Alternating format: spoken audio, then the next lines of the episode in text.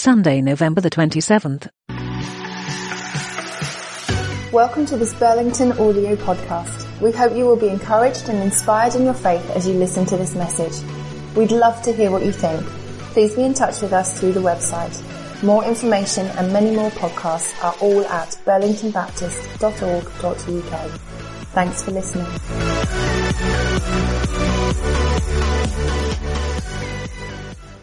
We're picking up then the theme of reign. God's reign. If I can have my slides, that would be brilliant.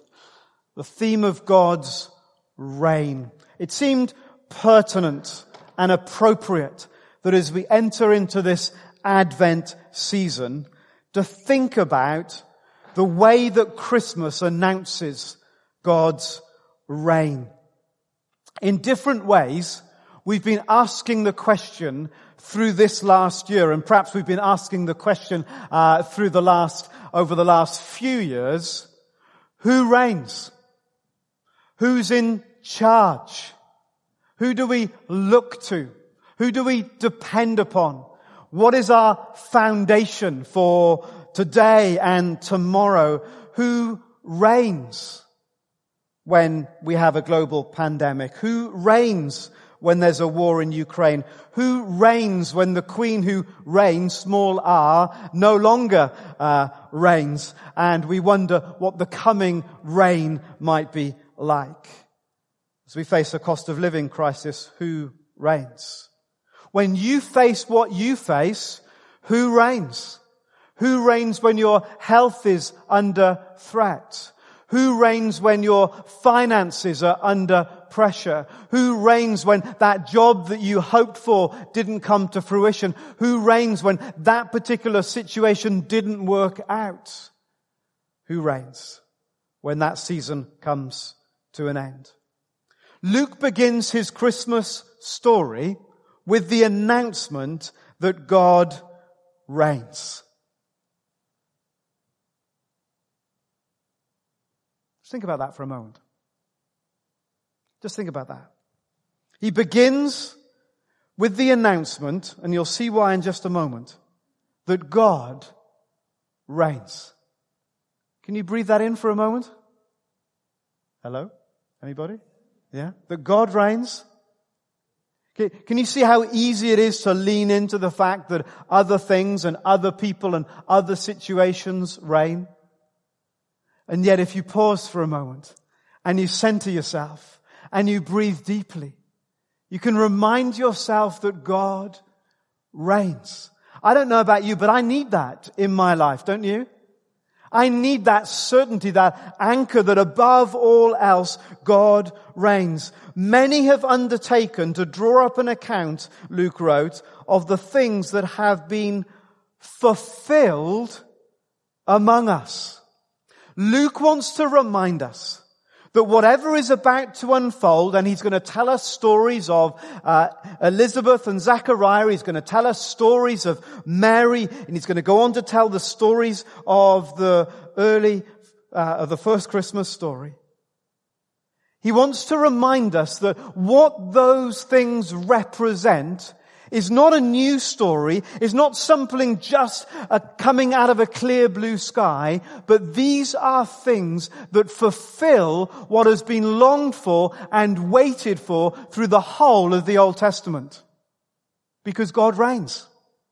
Because God has been working out His plan through the frailty of humanity, not just for a month or a year or a decade, but for centuries, since the foundation of the earth, since when in Genesis, there was that prophetic word that a son of man, a son, sorry, a son of Eve would crush Satan's head.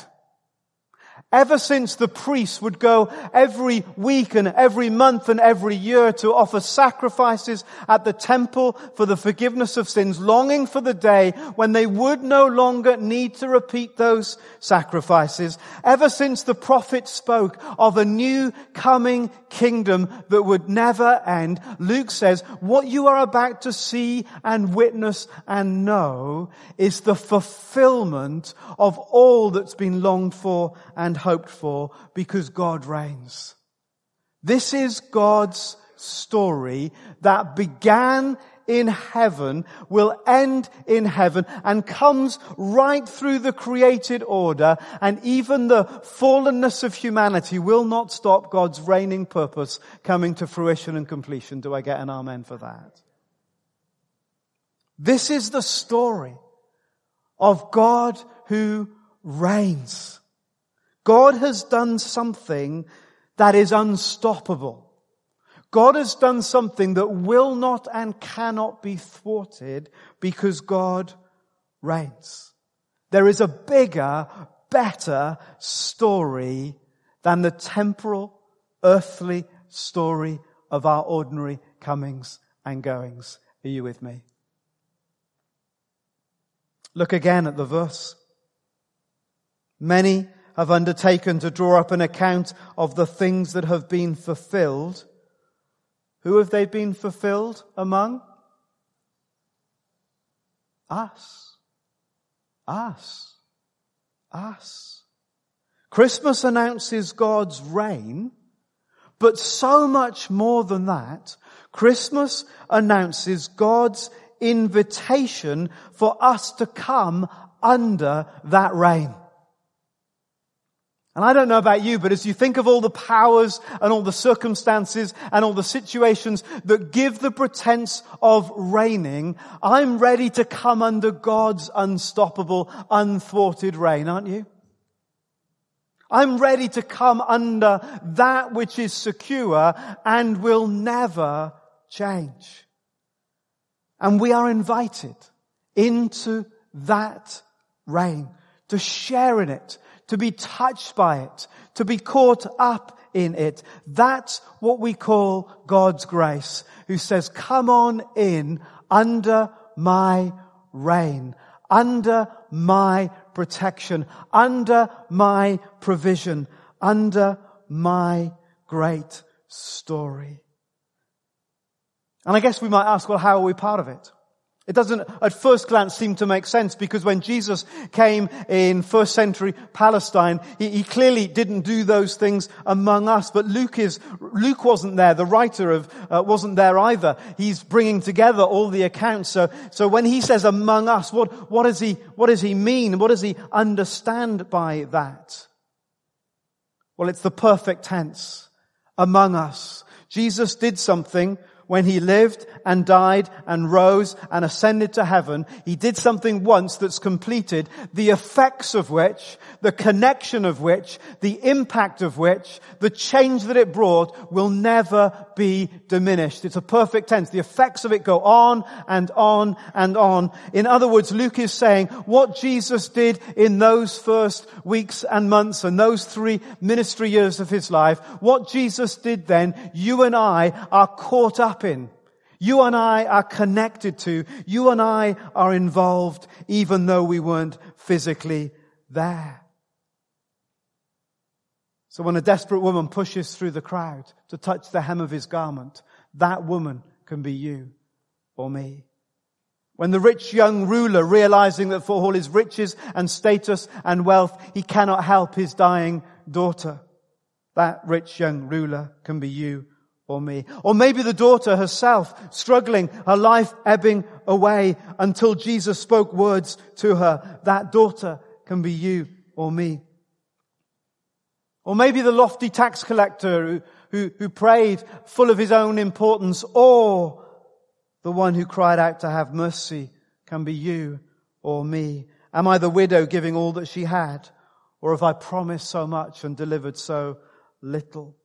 We are caught up in the story of what God is doing. We are invited to come under that reign. But there's more. How do we, how do we respond? How do, how do we move from where we are and say, yes, I'm, I'm coming in. I'm, I know I'm part of this story, but I want to deliberately step in to coming under God's reign. As Luke reminds us that we're part of the, this bigger story that it, the, these players, Elizabeth and Zechariah and Mary, all in chapter one of Luke, they're not just uh, coming out of nowhere, but they're part of this great story that's being fulfilled. We know that the last thing that the Old Testament said was that there would be someone who would come and prepare the way of the Lord. And then it all went silent. It all went silent. Not for a year or two or even a decade, but for hundreds of years, it went silent. Do you know what it's like when it's silent in your life? When God seems distant and missing and gone? There was this long period of silence. Christmas announces that the silence is broken. That the silence is broken. And suddenly we get this flurry of prophetic activity. Suddenly, out of uh, seemingly nowhere, with Zechariah and Mary, and then Anna and Simeon and John the Baptist, and of course Jesus himself, you get this flurry of God's word coming afresh. The silence is broken. And God was not only breaking the silence in that situation, in that moment. Remember, we're caught up in the story. It's an invitation for God to break that silence in our own lives. For God to say yes in our moment, in our time. Fulfilled among us. Fulfilled with us. The very first temptation that Jesus faced was to acknowledge that you don't need uh, uh, just bread to live, but the foundation of our life is the very word of God itself. Man shall not live on bread alone. And Jesus was quoting right out of the heart of the Old Testament. And it says this, He humbled you, causing you to hunger and then feeding you with manna, which neither you nor your fathers had known, to teach you that man, mankind does not live on bread alone, but on every word that comes from the mouth of the Lord. And so Jesus will quote that at the beginning of his ministry as a reminder that not only is the silence broken, but the silence being broken is what it means to come under the reign of God. Because Christmas announces but listening and responding is our response to God's reign. And if you think about it, all through the Gospels, that's how people entered into God's reign. They heard something from God and they stepped into what God was doing. And so we're introduced to uh, three characters, uh, a married couple, Elizabeth and Zechariah and Mary, who hear the voice of God and they step into his reign. They step into what he is doing. They step into the story. They get caught up. Their little stories gets caught up in God's big story. I don't know how much you know of the story of Zechariah and Elizabeth, but they adopted a posture where their hearts were open. Their hearts were open to hear God speak. It says, if you have it open in front of you, that uh, Zechariah was a priest and Elizabeth was a descendant of Aaron. In other words, they were, they were good, proper stock, and they observed the Lord's commandments and regulations blamelessly. But that's not enough, is it? It's not enough just for us to come from good stock, whatever good stock might be. It's not just enough for us to observe something externally, observe, uh, uh, observances of, of ritual and uh, regulations. Jesus had some of the toughest things he said to those that were observing things on the outside, but their hearts were not right. The key verse is this for Zechariah and Elizabeth. They were both upright in the sight of God. Their hearts were open. Their hearts were open. And it's an amazing thing really for them to live with their hearts open because they'd gone through so much. You see, without children in that culture, and in so many ways, in all kinds of cultures, uh, the pain is so real of not being able to have children and yet longing for them. But in addition, in their culture, there was a disgrace. There was a mockery. There was a, a, a, pointing the finger. The village would have speculated how uh, sinful somehow or somewhere they must have been so that they were unable to have children, so that God had somehow closed up uh, Elizabeth's womb. And of course they faced an uncertain future without descendants to look after them in their old age. And so they'd lived with this lifetime of disappointment and unmet longings and unfulfilled dreams, a lifetime of shame and rebuff. So easy, isn't it? For bitterness to rise, for anger to rise, for pain and hurt to fill the depths of our hearts. And yet somehow, somehow this beautiful couple, I love the way it talks about them as a couple, this beautiful couple, kept their hearts open to God. I wonder what darkness stops you keeping your heart open to God. Wonder what pain gets in the way of your heart being open to God. Wonder what disappointments. Wonder what hurts. Wonder what sadness is. Get in the way of your heart being open to God.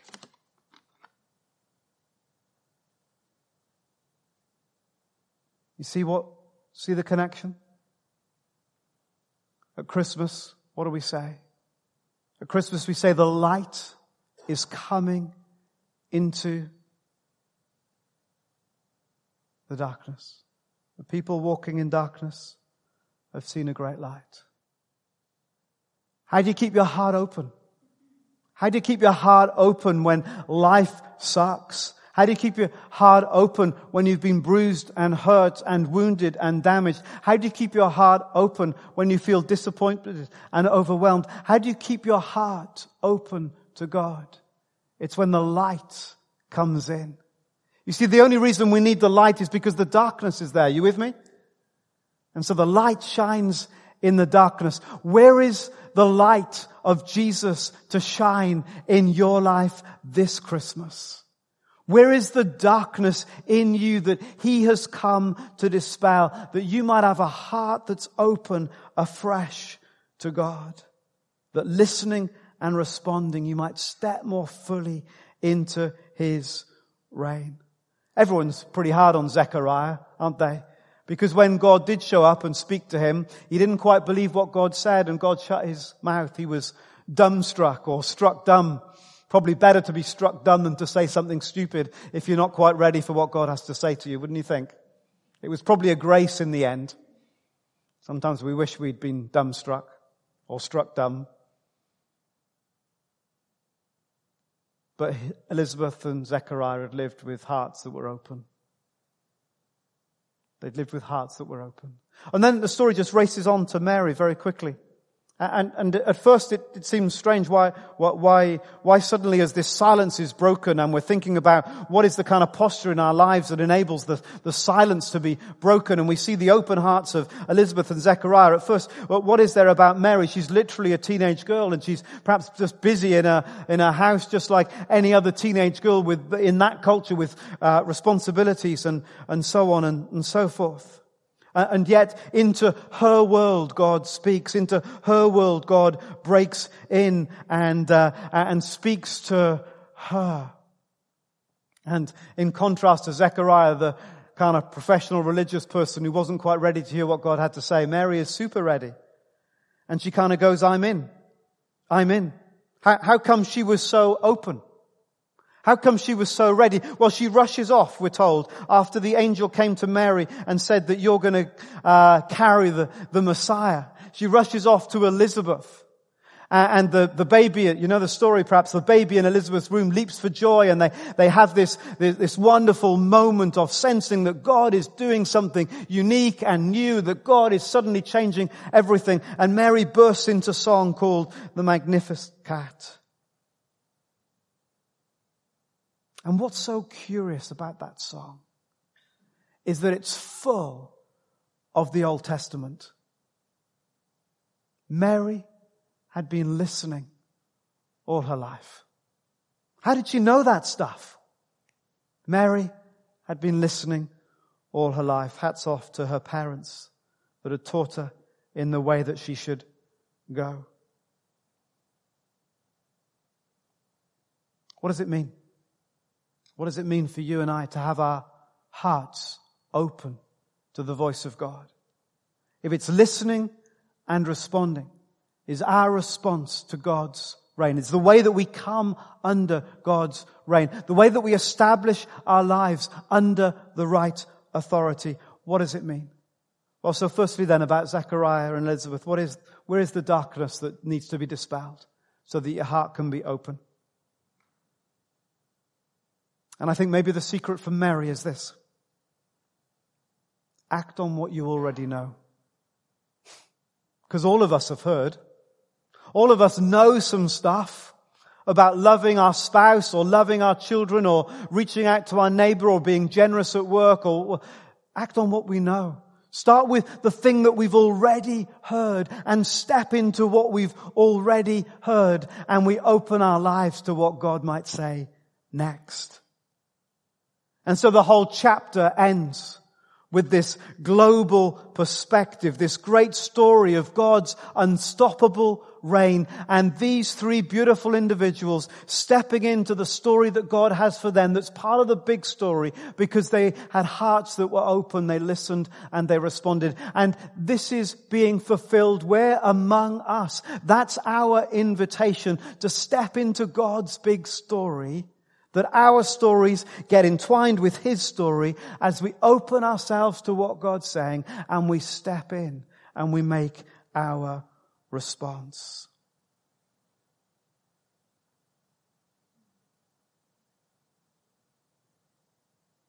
And then suddenly, almost as, a, as the chapter begins, so it ends with this incredible picture. Incredible picture of the way the story moves unstoppable towards its finish. Because of the tender mercy of our God, by which the rising sun will come to us from heaven to shine on those living in darkness and in the shadow of death, to guide our feet into the path of peace. Zechariah can see it now. As he worships, he can see already a day when the light has banished the darkness. He can see already a day when the shadow of death is beginning to lift. He can see people being saved and sins being forgiven and heaven's fullness coming to earth as the darkness lifts and as the light shines into that darkness. And the troubledness of earth gives way to the eternal peace that heaven brings. And so we choose to join in that reign.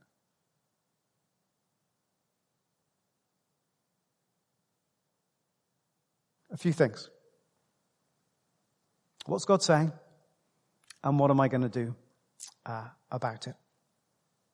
What's God saying? And what am I going to do about it? Just pause with me for that question. Where, where is the darkness in you that stops you? That stops you? Where is the darkness in you that stops the silence breaking over your life?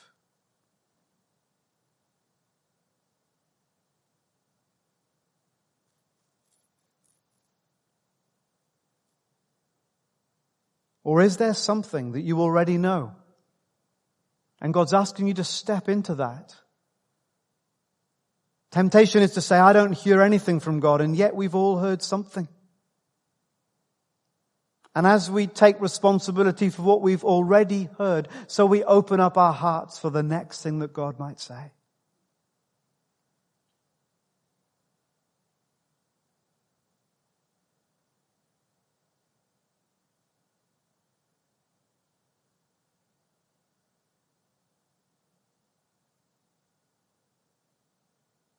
Can you see what it is that you should do, that you could do? Based on what you already know, on what you've already heard.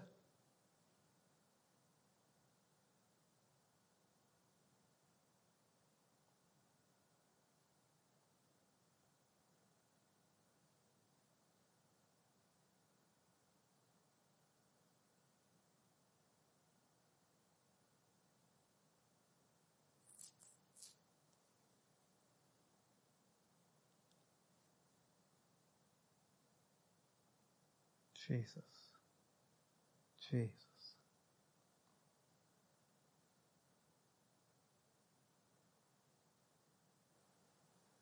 Because of the tender mercy of our God, by which the rising sun will come to us from heaven to shine on those living in darkness. Shine your light, Lord. I choose to live under your reign. I say yes to your invitation. I take hold that all that you did was not just among them, but it's true among us. In Jesus' name. Jesus' name. Amen. Amen.